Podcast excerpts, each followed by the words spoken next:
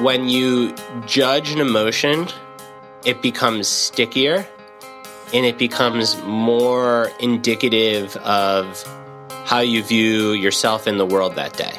Whereas if you can treat emotions more like a weather pattern that come and go, you can feel them, but you don't have to attach to them. And that act of non attachment is really important because a lot of people, especially if you're a big feeler, feel all kinds of emotions just within the span of a given day. If we can just let these emotions move through us and be flexible enough to try to make space to hold everything that comes up, we have the best chance of being grounded and centered throughout all kinds of different weather.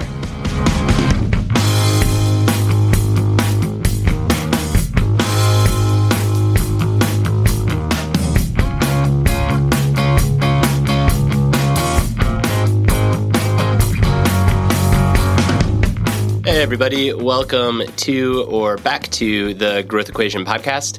I'm your host, Brad Stulberg. Steve, my usual partner in crime, is out today, but to fill in his big shoes, we've got Chris Douglas, who is the COO of the Growth Equation, really keeps the ship sailing in the right direction and is uh, quite a good talker, too. So I think y'all are in for a treat today. Before we get into the show, a quick reminder that the best way to support the growth equation and the podcast is to buy our most recent books, Mine, The Practice of Groundedness, Steve's Do Hard Things, and to sign up for our Patreon at www.patreon.com backslash the growth equation. And when you sign up for Patreon, you get all sorts of neat stuff, including access to a regular book club where we have live Zoom discussions on books, often including the authors who wrote them, neat PDF ebooks, training guides to the topics that we coach towards excellence, resilience, signed copies of our new books, first edition signed copies of our new books. We've got one coming out very soon. Y'all will be hearing more about that. So now's a pretty good time to sign up for Patreon. So head on over www.patreon.com backslash the growth equation with that, let's hop in. Chris, great to be uh, talking to you. Well, record is hit this time. Yeah, yeah, always great to be on the podcast. Um, how are you doing, Brad? Things are good. Things are good. Um, yeah, what are we talking about today? Well, you know, you recently posted something on Instagram um, on seven mindset shifts that will quote unquote change your life. And, you know, I, I was, consume all this content, read everything that you guys write, and I'm always just fascinated with sort of the process on how you come up with with either even just narrowing it down to seven. Um, so I thought it might be interesting to just sort of unpack sort of your thinking and sort of interview you on how you sort of develop these ideas that that then you share with all of us. All right, that sounds good. Uh, I'm glad that someone out there is reading my Instagram. yeah, yeah. No, I mean, I think your Instagram is great, and and I I know you're you're being you're being modest, but uh, resonates with a lot of people, and, and that's why I thought it'd be interesting to just kind of do a deep dive into one particular post where where you know you you give it it's Instagram, so you can't really get too deep into it. So I figured, well, let's get let's get into it. And so the first mindset shift that you say, um, you know, what will, will change your life is is don't worry about being the best, but worry about being the best at getting better. Now, where where did this idea come from, and and and why why do you believe that that's the first you know one of seven? All right. So before we get into each mindset shift, the want to say something about just how I use Instagram in general because I think it will help um, ground the conversation. Okay. So I see Instagram is threefold. The first reason that I use Instagram is it is a chance to test ideas and to see what people find value in, what resonates, uh, what doesn't resonate with people. The second reason I use Instagram is really is like a top of a funnel to try to draw people into the things that I think and write about more deeply. So my hope is that if somebody enjoys my Instagram content, they're more likely to read one of the books or to listen to the Growth Equation podcast or sign up for the newsletter. So I really see Instagram is like surface level content that then hopefully hooks people, gets them deeper into where we can unpack the nuance like we're going to do today.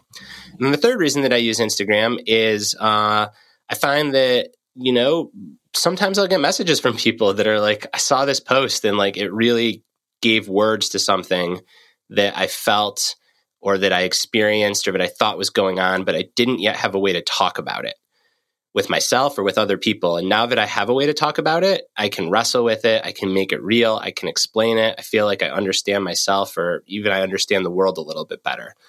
And um, I find that that happens a lot more on Instagram than Twitter, to be honest. So, one of the things that I've been really wrong about is for the longest time, I was staunchly against Instagram for many very valid reasons uh, that I'm still not thrilled about as it relates to body image, uh, particularly in developing children's brains and as they craft their sense of self confidence, the filters, the one upsmanship. What I didn't realize at the time is that you can use Instagram just to write. And unlike Twitter, it doesn't have a text limit. Um, the verification is actually like meaningful. It works. People don't impersonate me on Instagram like they do on Twitter. Um, so I just use it to write. Um, and and for those three reasons. So the whole like seven mindsets that'll change your life. Um, on the one hand, that sounds very kind of marketing and cliche, and that's intentional. I want people to click and to scroll through. For sure. Um, I heard from another author, Oliver Burkeman, some years ago. We were talking about titling books, and he gave me some advice that clearly stuck with me, which is as long as what's on the inside is good, call the book whatever you want. And I think that particularly for a social media thread, something with a lot of text, so long as what's on the inside is good, call it whatever you want. Now, the more generous view is as we talk through these mindsets, like I actually think that if you adopt them and you practice them, they actually can change your life for the better. I mean, they certainly changed my life and many uh, people that I know's lives for the better. So it's a big swing, but there's there's at least a kernel of truth to that. Yeah, and it's almost like you have to take a big swing just to get people to. Uh, I mean, it's just the world we live in. I mean, you you and Steve talk about this a lot. That's like you know you you have to be somewhat provocative to get people's attention, and if you're at least doing it with some sort of altruistic motive, it's better than just a you know, I don't know, get people in some sort of doom spiral or something.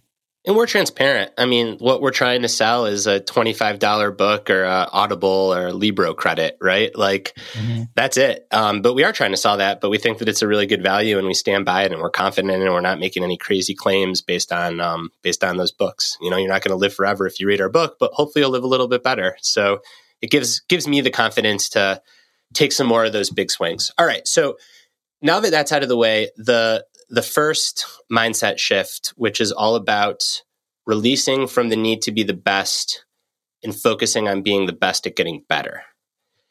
This really originated during work on your favorite of the books, at least I think, The Passion Paradox. Yeah. And that book explored the difference between what researchers call harmonious passion and obsessive passion, something that we've talked about on the show in the past. In brief, harmonious passion is when you love the pursuit, the activity. Obsessive passion is when you love the external validation that the activity brings. And I think that that quote is really a pithy way of saying, like, fall in love with the pursuit, fall in love with improvement, not with the result. Because if you fall in love with the result, well, that's often outside of your control. And that will become a really tenuous emotional roller coaster if you try to be the best and you're hell bent on being the best and you don't become the best because, uh, you know, Rafael Nadal shows up and beats you, or LeBron James Jr. comes into the league the day after you, well, then you failed your goal and you're not going to be too happy about that. I think equally as dangerous is if you do become the best, because then it's like, so what? Like, now what do I do? A lot of people have that experience. Uh, it always comes to mind Ray Allen after he won his NBA championship saying that the morning he woke up after winning was one of the worst, most confusing, disorienting mornings of his life because he was the best. And now what? Right. So I think that when we put too much emphasis on that outcome and not enough on the best at being better, which is ongoing, only you can really succeed or fail at that. And you get to define what better means. Um, it becomes a lot more anti fragile. So let me ask you a question about that. So in terms of, so let's say that you are um, sort of worrying about being the best. Are there some tips or, or, strategies where you can sort of recalibrate that for yourself and be like, okay, I'm going, I'm becoming disharmonious, I'm becoming obsessive. How do I pull myself back? How do I get some perspective? the first thing I'd say is define what the best at being better looks like for you. And better is open to interpretation. For some people, better is I want to have more self awareness as a leader, or I want to run 30 seconds per mile faster, or I want to deadlift 10 more pounds. For other people, or the same person at a different point in their life, better might be I want to be kinder and wiser, or I want to be more equanimous in challenging situations. So, better is a fluid definition. I think it's important to define it. And then, in terms of releasing from this pressure to be the best, um, it's just about continuously coming back to the work itself, right? We talk about the 48 hour rule often, which says that win or loss, good outcome or bad outcome, give yourself 48 hours to really feel what you're feeling. If you've won, to celebrate. If you've lost, to grieve. But then get back to actually doing the thing itself. So shift from being the best to, all right, what do I have to do to get better? Yeah. And people are very literal, my wife included. So, you know, 48 hours is arbitrary. For lesser contingencies, it can be 24 hours. And for bigger things, it could be two weeks, it could be a month. But the point is, don't let yourself stew in that achievement of best or failure. Get back to the work itself. Yeah. Yeah. I love it. I love it.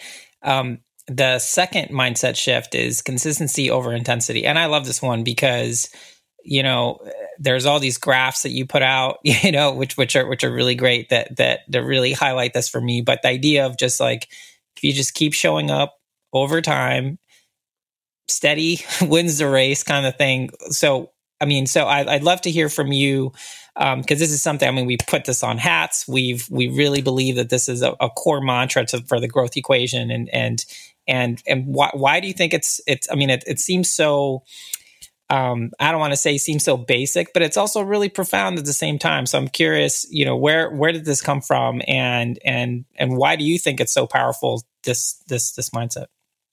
Well, I think the biggest trap is to get really excited about something, listen to an inspiring podcast, perhaps this one, and like bury yourself, do way too much too soon, and then burn out because you either sustain a physical or emotional injury.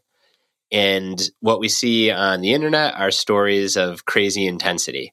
But what we don't see on the internet is the ensuing burnout that follows. Or we hear about the one egg that didn't break when it hit the wall, but we don't hear about the thousand eggs that cracked and shattered all over. So I think that there's this romanticism about the all nighter, about the workout where you go until you give yourself rhabdo or you vomit that is just detached from what the evidence shows about sustainable excellence. And what the evidence shows is that the most important thing that you can do is string together very long periods of high enough quality work. And I say high enough quality because if you go for the highest quality, you're on that razor's edge.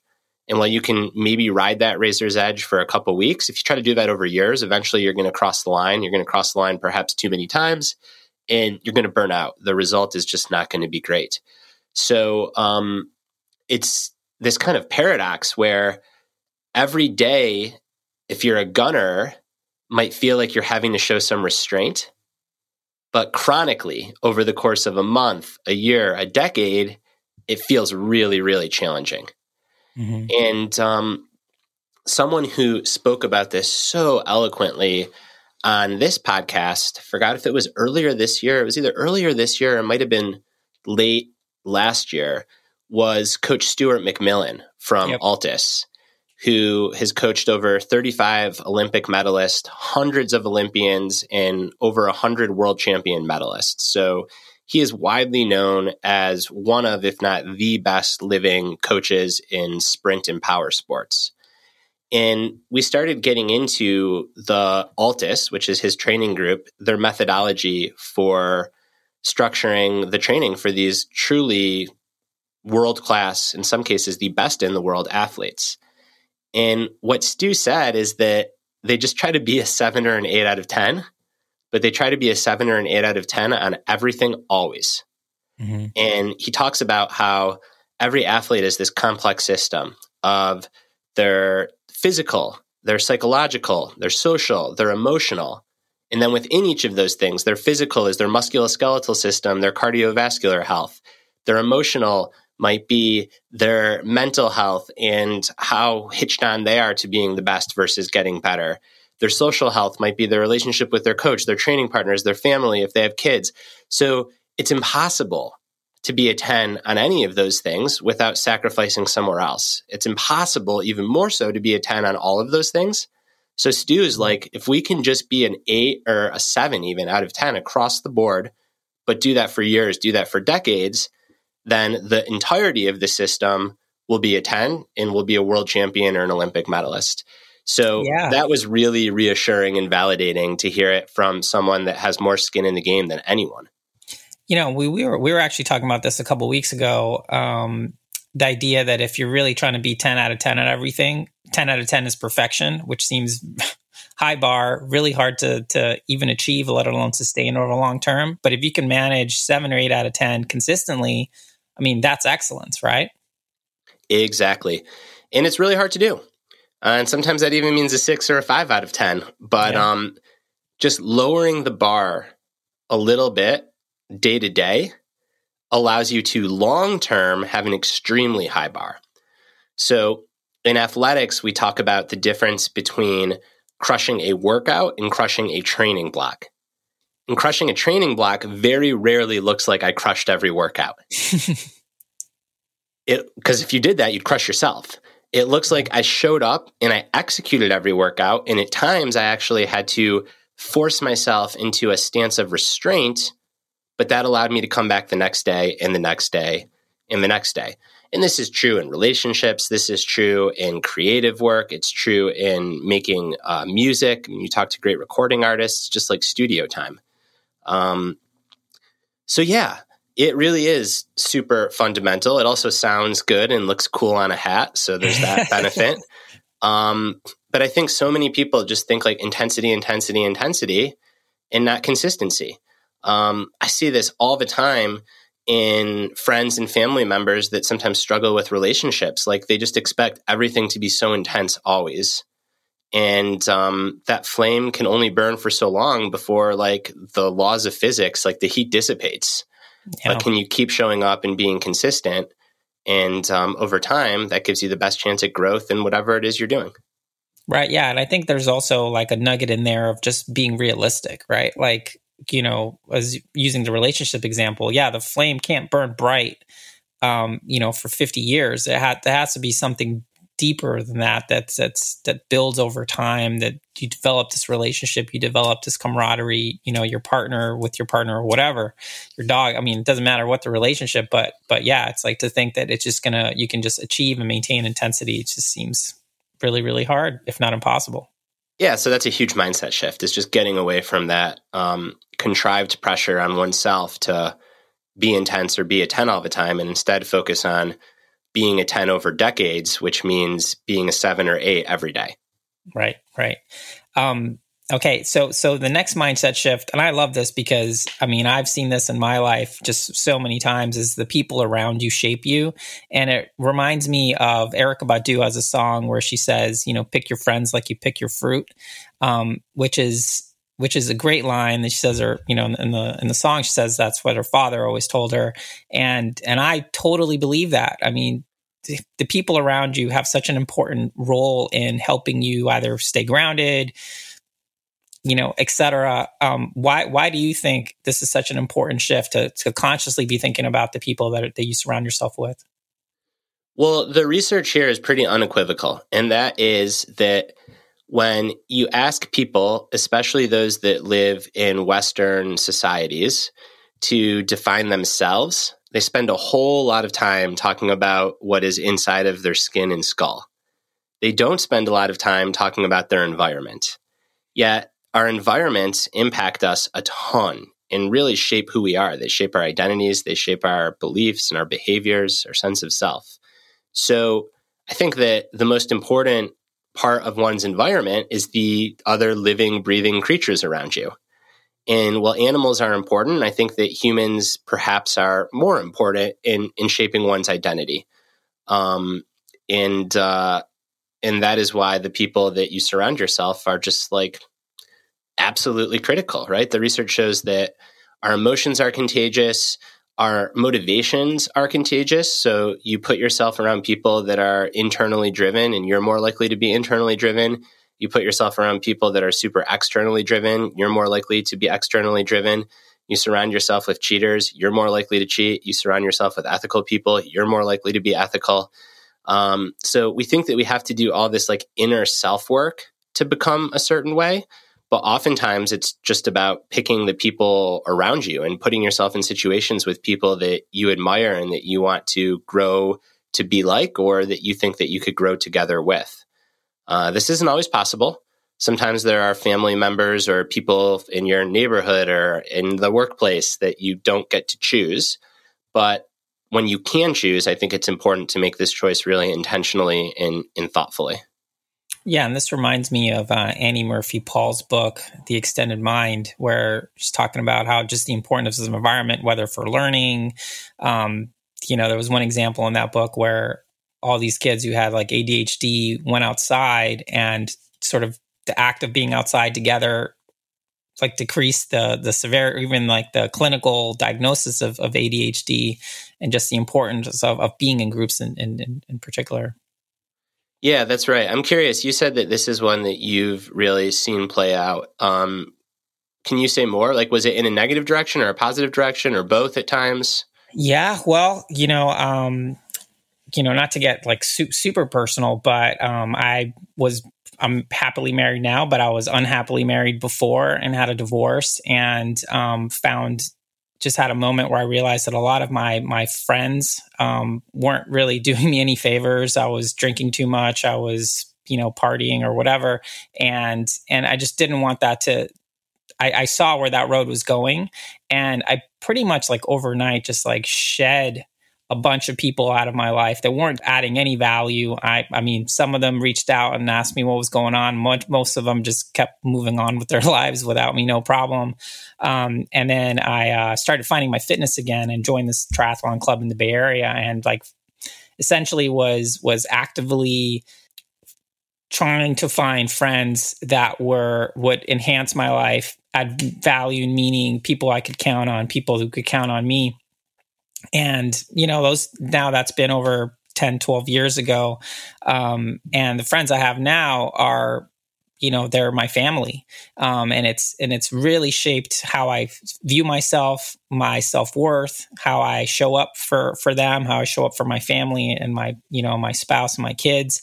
And yeah i mean it's, it's been super super important in my life to surround myself with with the right type of people yeah, you know, thanks for sharing all that, Chris. Um, sure. At times, I think people hear this and they say, well, does this just mean like firing your friends when you get upset with them? Or does this mean like leaving people behind that are struggling? And it doesn't mean either of those things. I think what it means is trying to have friendships where your values are aligned. Yep. And your values can be aligned, and someone can be a real asshole or angry are hard to deal with because they're suffering physical illness or depression or they're in the process of getting divorced. But if your values are aligned, like you take that person's hand and you ride it out with them, maybe you set some boundaries to protect yourself. If your values are not aligned, then to me, there's no covenant that says that you have to stay friends with someone. And I actually think that it's really important to consider friendships for different seasons of your life. Um, there's the romantic story of you know your best friend from elementary school or middle school that's still your best friend when you're 50 and when that happens that's great. But if it doesn't happen it doesn't take away from the friendship that you did have when you were in elementary school or middle school. That was the best friend during that season of your life. Um, but those seasons change. So i think that there's a whole lot of judgment that can come with this. And i think just clarifying that it's not about dumping, you know, people that are giving you problems or that are like Debbie Downers. It's about clarifying what are your values and do the people around you share similar values. Exactly. Exactly. Yeah. Once I decided I didn't want to be, you know, going to clubs and drinking and doing all this stuff, and that was re- wasn't really enhancing my life. It's like, what what do you do? You have to make a decision. Um, and it helped, you know, kind of coinciding with a divorce. It kind of made it for like a clean slate type of situation on a lot of that. Um, How old were you when that happened? I was 34. Okay. 33. Yeah, 33, 34. Um, and yeah, I mean, the friends I have now, um, it's it's the kind of thing where it's like it feels like yeah, I'm going to know these people for the rest of my life. You know, they're going to be part of my life for the rest of my life, and I just I feel super grateful for that. But I also cherish it and and cultivate it just like you would any meaningful relationship, and you know, try to make time and and all on all these things. And it's hard. Yeah, there's only so many hours in the day. Yeah, it's for sure. It's for sure. Okay, so the next mindset shift is motivation follows action. Now, I know this is something you talk a lot about. Um, I love this. It's so true. You don't have to feel good to get going. You have to get going. Give yourself a chance of feeling good. Um, tell us. Let's just unpack this one for for our listeners and, and kind of where where this one originated from. So this is this originates from all different sources and angles, and they're all really valid. So the first time I heard something close to this was from our good friend of the growth equation and perennial great podcast host in his own right, Rich Roll. And Rich Roll says that mood follows action. And um, I think that that can be really accurate and true. And you could argue that motivation is a kind of mood or not. Mm-hmm. And that's just like to me about splitting hairs. Um, Rich got that, I believe, from his 12 step recovery from alcoholism. He heard that, if I'm remembering the story right, from his sobriety mentor. And in Alcoholics Anonymous, they often say right thinking follows right action. Uh, very similar, right? So, like, mm-hmm. What a psychologist might say is you can't control your thoughts, but you can control your actions, and certain actions cultivate different kinds of thoughts. In the research literature, this is called behavioral activation. And this is when we really narrow into motivation. And behavioral activation originated is a therapeutic tool to help people experiencing depression. Uh, one of the major symptoms of depression is just like complete and total apathy, a lack of motivation. And one would think that, well, I need to somehow inspire myself or get my motivation up to then start going to do what I want to do. And behavioral activation flips that on its head and in the late 70s started testing and saying, hey, what if we just had people start to do stuff even if they felt completely apathetic? Even if all that meant was like getting out of bed and brushing their teeth and, you know, doing one load of laundry. And what the researchers found is that actually the motivation followed the action.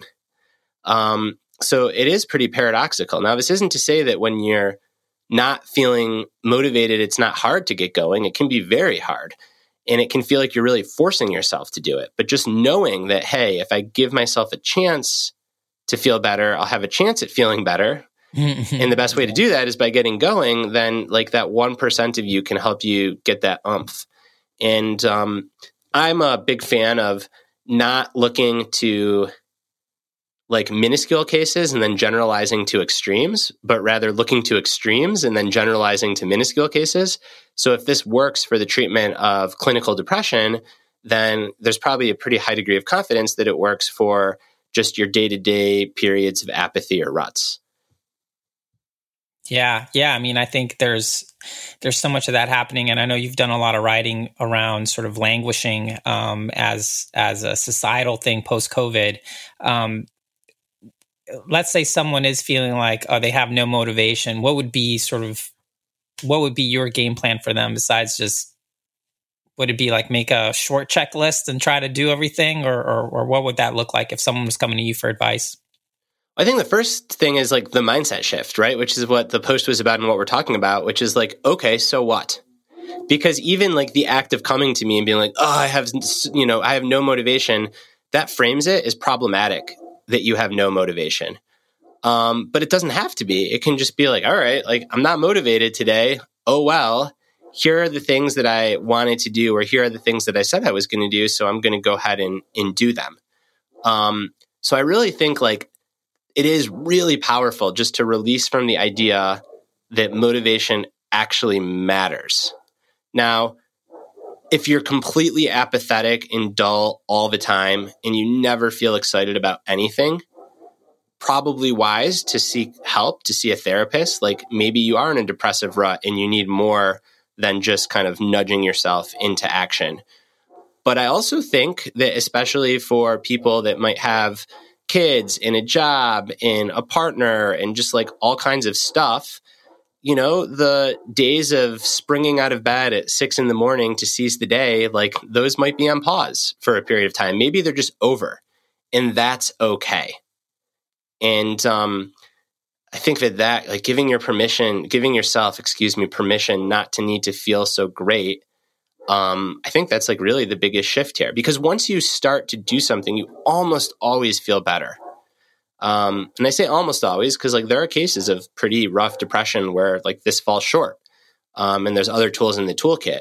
But shy of that, like getting going almost always makes you feel better. There's one other exception, which is like when you're genuinely just like tired and need rest and like you are truly fatigued. You're not in a rut. It's not just that your motivation's stalling, it's that you are, you know, you've worked yourself in, into a place where you really need to take some time away. Um, well, there it makes sense to actually rest, to not get going. Right, right, right. Yeah, I mean, I think uh, to channel Steve, since I'm since I'm in his shoes, you know, if the running metaphor, uh, you know, most people don't regret the run afterwards. Right. They might exactly unless the door, unless they're like crazily overtrained and then like, you know, they they I don't know what what you do in running. You tear your proximal hamstring or something. but yeah, but and that's when you actually need to rest. Right, exactly. Exactly. But I think there's a different texture to like real fatigue and lack of motivation.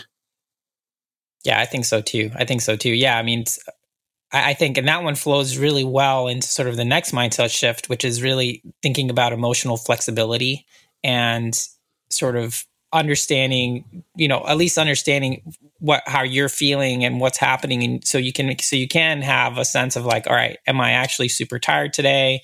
Am i super happy to like what's going on? So i'd love for you to to share with us sort of like why it's so important to have sort of a flexible mindset uh, with with your with your emotions. Well the sure answer is that when you judge an emotion it becomes stickier and it becomes more indicative of how you view yourself in the world that day. Whereas if you can treat emotions more like a weather pattern that come and go, you can feel them, but you don't have to attach to them. And that act of non attachment is really important because a lot of people, especially if you're a big feeler, feel all kinds of emotions just within the span of a given day. There can be happiness, sadness, excitement, fear, hope, despair, on and on and on. In trying not to feel repression is not good. Like it just comes up to bite you in the ass almost every time. Feeling really deeply and attaching to those things, saying, Oh, now I'm sad. And like my day is ruined, my week is ruined, I'm sad. Or the opposite, I'm happy, everything is great. like then the minute that you need to do something that kind of doesn't foot with that emotion, you're not sure if you can, or it throws you for a loop. Whereas if we can just let these emotions move through us and be flexible enough to try to make space to hold everything that comes up, we have the best chance of being grounded and centered throughout all kinds of different weather. And it's this beautiful middle ground of not repressing or suppressing emotions. So, yes, like really feeling them, but not attaching or over identifying with them either. This yeah. is stuff that they teach my son in preschool. It's Daniel Tiger, which is a phenomenal show for kids. And I think that the the preschool is more advanced than when we were in preschool because I don't remember this, but um, just this notion that like emotions and, and the feelings that they create are completely normal part of being a human and they're not bad. No emotion is bad. Some might be uncomfortable, some might be more desirable, but we don't need to judge them. And when we don't judge them and we let them move through us, they hold a lot less power over us. Yeah, I mean, it's funny you mentioned Daniel Tiger. Big fan of Daniel Tiger in our house. Can sing all the songs. Um, we were recently on vacation with with our with my family, and we were on this huge Ferris wheel. And my son, who's who's almost four, he was scared, and we're all trying to reassure him and it's like hey you know two things can be true you can have a couple emotions you can be excited and scared and you know and it was it was uh, kind of trying to be you know, again, preaching the growth equation, you know, mindset of it's like, hey, this is a both and situation. You can be scared and you're also going to be okay. And, you know, after the ride, he wanted to go again, right? But there was this period where we're trying to help him work through his emotions and we're just supporting him. It's okay to be scared. You're going to be okay. The three of us are here to support you and help you through this. And remember Daniel Tiger when he didn't want to go on the ride. So it's just, it's just funny how how this stuff really really works. Yeah, we do a lot of um, with my five and a half year old emotions and weather comparisons. So, like when he's clearly hot or dysregulated, it can be like, oh, like is that does that feel like thunder or lightning or like really hard rain or is that a tornado? And um, that just helps Theo like name what he's feeling and create a little bit of space. And then we can work with that. And we can say, oh, like the thunder's so loud, like, ah, thunder. Or like oh rain is like really really sad. And then i can just remind him but you know like after the rain like there's a rainbow or the sun will come out or maybe it'll still be gray but the rain will kind of subside and then you wake up tomorrow and the weather's different. Yep. Um so not minimizing what you're feeling but realizing that it will change and the best way to have an emotion change is to not attach to it right. and the best way to enjoy a positive emotion is to not attach with it. Because the minute you attach to a positive emotion, then you start worrying about when it's going to be gone. So, like negative mm-hmm. emotions we attach to and we think they're going to be here forever and we worry they're never going to go. Positive emotions we attach to and then we start worrying they're going to be gone instead of just feeling them and realizing like it's going to be here for as long as it's going to be here. I love it. I love it. Yeah. And if you're mad, everyone, feel so mad that you want to roar, take a deep breath, Come on, Brad, finish it off. Oh, it's been like two years. We got to revamp it for baby and, Lila. it's like and count to four. Okay, no oh, worries. Oh, I, I, put you on the spot there, so so my bad. Um, the next one, the next mindset shift, and I love this one because this is something I think about all the time, and I try to always be in this headspace, which is process over outcomes. Like you set your you set your outcome goal. I mean, I do a lot of athletic feats of endurance. The outcome goal is there. You want to do well. You want to express your fitness go back and work on the process so so why why why is this mindset shift so important brad well this one is very complementary to the first thing that we discussed which is uh, mm-hmm. don't worry about being the best worry about being the best at getting better yep. so the outcome is being the best winning the race getting the book published finishing the book getting promoted uh, on and on and on the process is the things that you actually have to do to give you the best chance at that. And um, the process is in your control, and the process is smaller than the outcome and therefore more manageable. And part of what makes big goals so scary is just how big they are and how far off they seem and how overwhelming they can be. But if you break that goal down into what do I have to do this year? What do I have to do this month? What do I have to do this week? What do I have to do this day? And then how can I surround myself with the right people? How can I worry about consistency over intensity? How can I feel the emotions that come up and let them come and go? All that becomes the process. And when you situate yourself in the process, um, you have a lot more control and you don't get paralyzed by like this thing that could otherwise be massively overwhelming. Um, so that is why I think it's really important to focus on the process, not the outcome. Yeah, I mean, and I think you know, if I can ask you a follow up question on this, it's like you know, process. I think there's there's a couple different ways to describe that. It can be sort of the spirit that you bring to a thing. It can be your performance standards and training. It, it, it can be a lot of a lot of things. Um, and I'm curious if so, you know how, how how do you how do you first define okay well what should my process be for this? And how can i stay sort of in this mindset of just working towards the goal but kind of letting the goal be out there? Um, yeah i'm just curious kind of your thoughts on, on how how can you like label these things so that they're most useful for for, for you? Yeah i mean it's going to be normal to think about a big goal that you want to achieve. I mean, you're, sure. you're a human so that's that's totally normal that's fine. Um, i think for me it's like have the goal, but then have the three things that work in service of it that I want to do this month. And then have the three things that work in service of that that I want to do this week. And then that leads me to think about, well, what do I have to do today? What do I want to do today?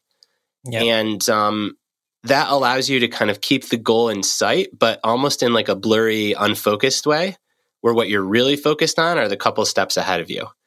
Yeah. Uh, the analogy everyone uses is a marathon. The finish line is like way up there. You can see it, but it's kind of blurry. So if you're focusing on this blurry thing that you're not even sure if it's really there, if it's farther away, um, that's not going to make for great precision in the moment. Whereas if you're focused on the next mile marker, getting to the next aid station that you can see around the road, well, that's where you are, and that's the best place to work. Right, right, for sure, for sure.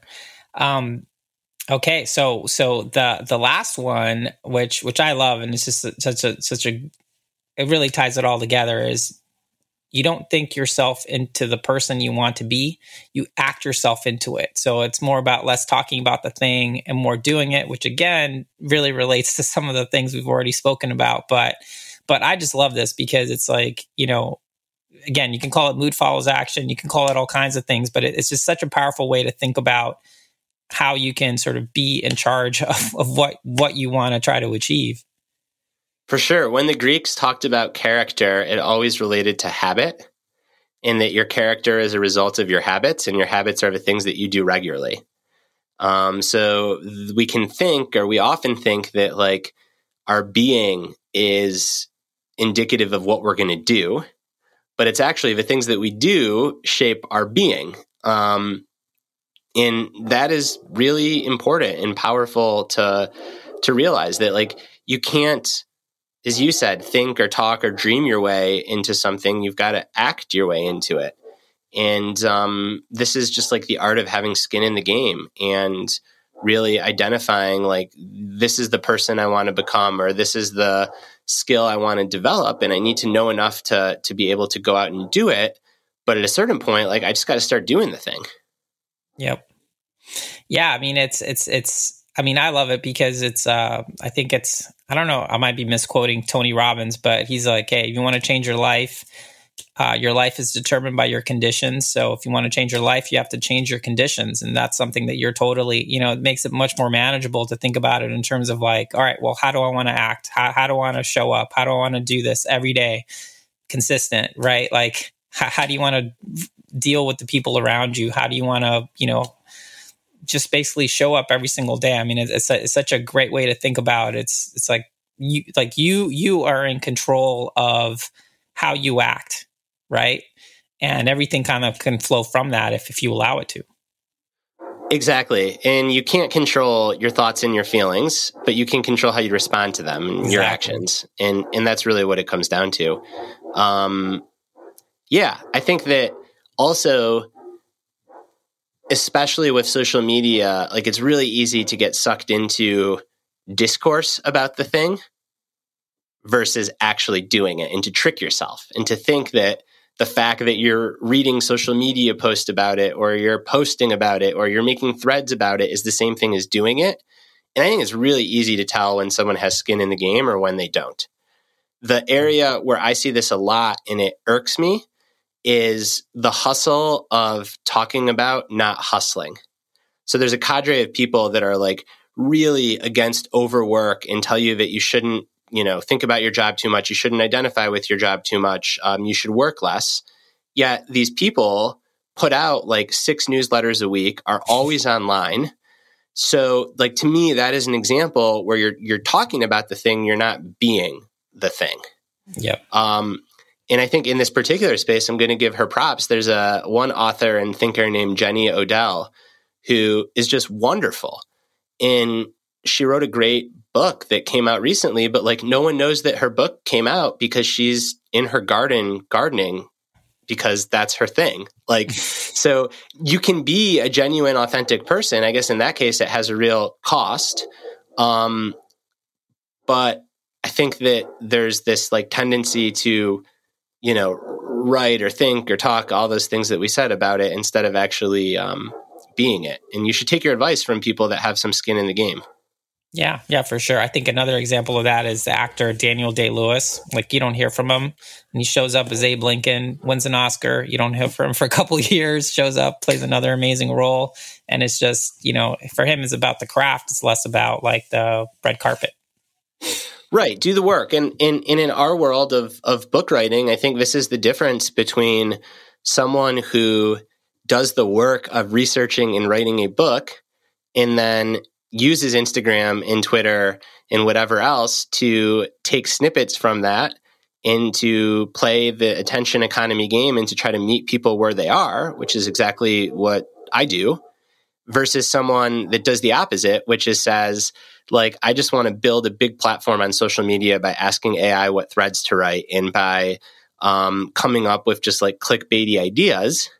And um, I think that like it is very clear kind of who's playing what game. And both games are fine, they're just different games. Right. Right. Yeah, I think yeah, just like recognizing that it is a game is probably the first step for you to sort of kind of see where you are on it and and or where where you are in the game and kind of like what mindset do you want to have and do you want to shift it, which is sort of the whole point of this thing is is like hey, if you want to change your life, you are in control of of how you show up every day and what mindset you want to have towards every interaction, both like the ones that are you know super important and just the ones that might even be trivial that's right and and it gets back to i guess what you said in the beginning about like how how how this thread comes to be and how i use social media the honest answer is i think like all right like it's monday i was going to post something on monday um I go to my notebook and I look at posts that have done well in the past because I do use it. Part of it's marketing. And I say, all right, like post on mindset shifts do well. Um, what are some mindset shifts? And I organize my notes based on topic that I've written about before. And then I kind of take those and I say, all right, how can I get him to fit? Like the challenge is how can I get him to fit on one little uh, social media card? yeah, a little tile. Um, yeah, a tile. That's the challenge. But the idea is easy because I could just flip to any page of the books that I've done and um, yep. and boom, like there's an idea. Um, so I think like the social media, even though that's where a lot of attention is and it matters, like that's the icing on the cake in terms of the work. The hard work was reading, you know, old books and primary studies and being in conversation with thinkers that are spend their lives on these topics and then making it your own in a book that then gets edited and published and then like writing the tweet or the Instagram post is again, there's a challenge to it, which is getting the hook right, like a la, you know, these mindsets will change your life or whatever, and in condensing it. But the ideas are there.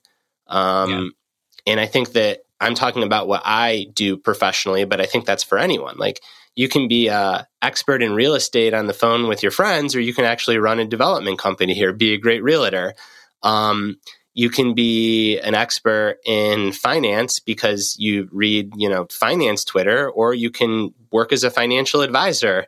And I think it's just important to spend most of your time doing the actual thing. I think Steve recently said, don't major in the minors.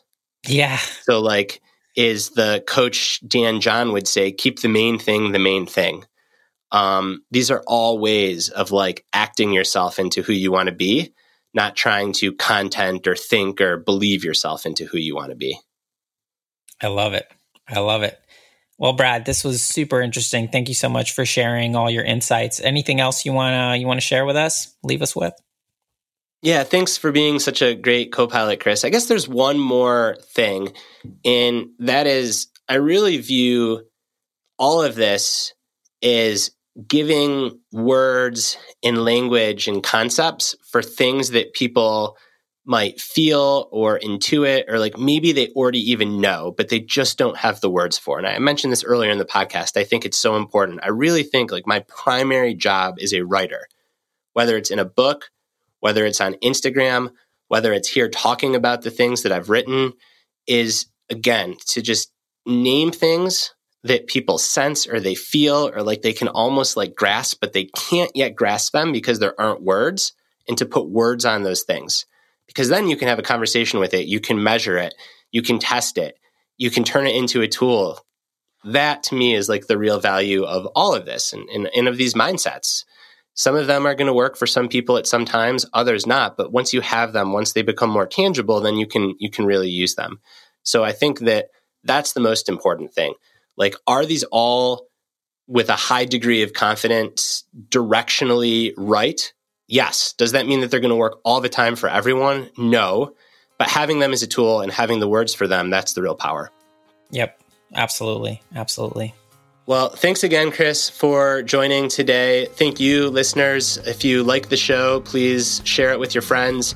If you aren't yet subscribed, make sure to subscribe to the pod. That way, you'll never miss an episode. And uh, with that, we'll catch you next Wednesday morning.